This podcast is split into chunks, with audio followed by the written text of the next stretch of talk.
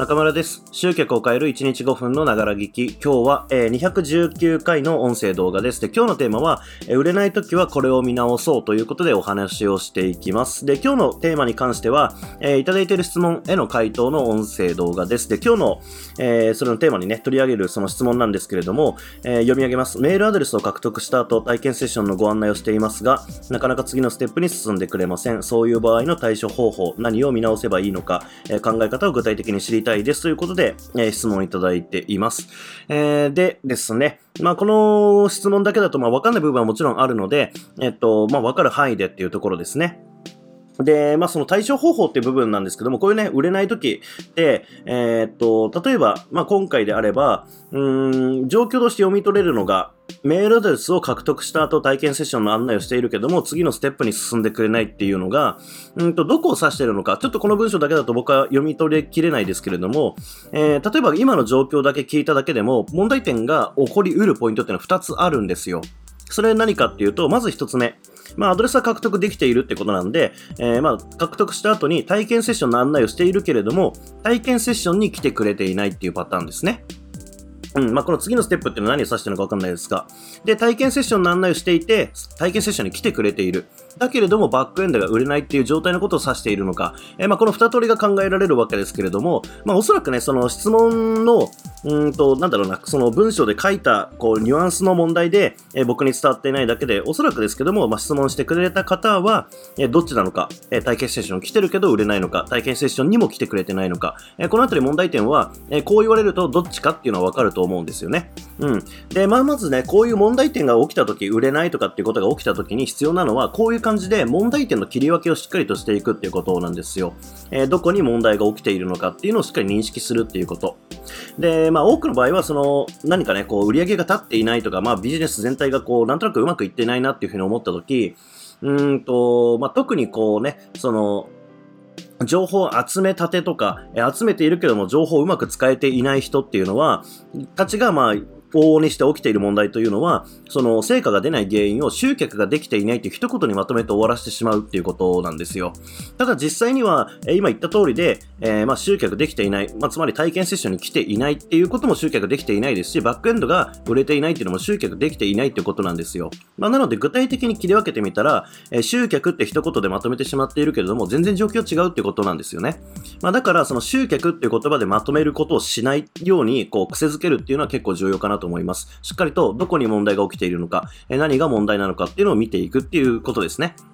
で、まあ、その上でなんですけれども、この2つの状況がある中で、えー、まあ、戦術レベルで言うならね、えー、まあ、僕はちょっと具体的なクリエイティブとか見せてもらってないので、細かく、えー、ここのうんとコピーがどうだとか、オファーがどうだとかって話はできないですけれども、まあ、考え方レベルで行くんであれば、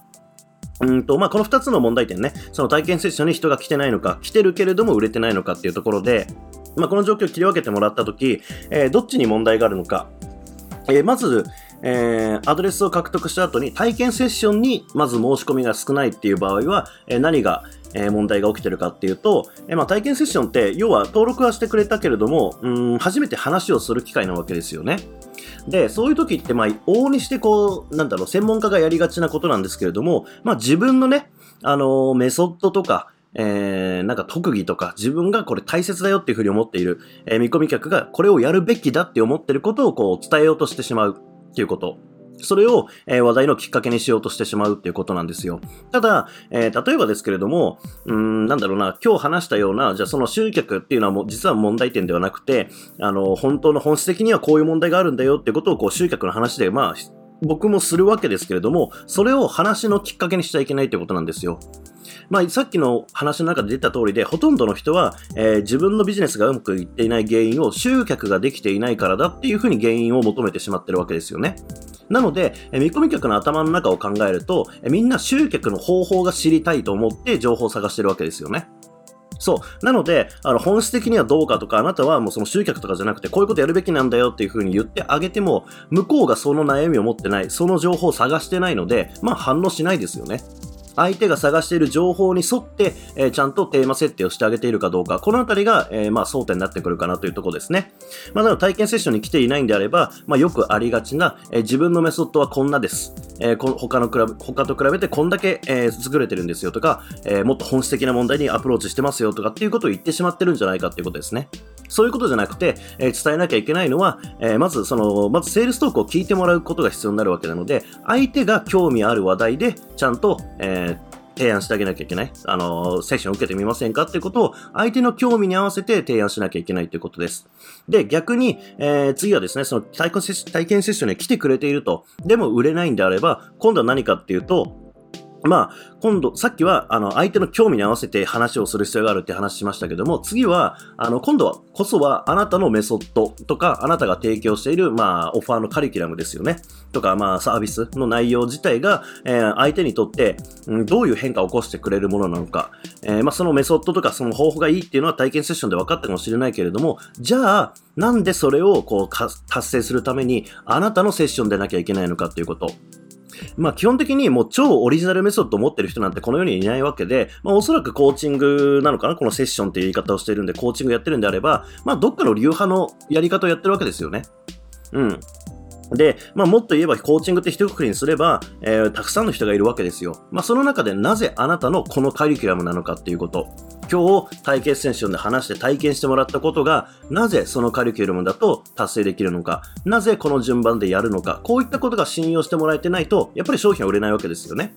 逆に、えー、今日の体験セッションで、あ、これすごい確かにいいなっていうふうに思ってもらった。かつ、この体験したことを継続、うんと、その人のサポートで続ければうまくいきそうだっていうふうに思ってもらうためには、まあ、前半で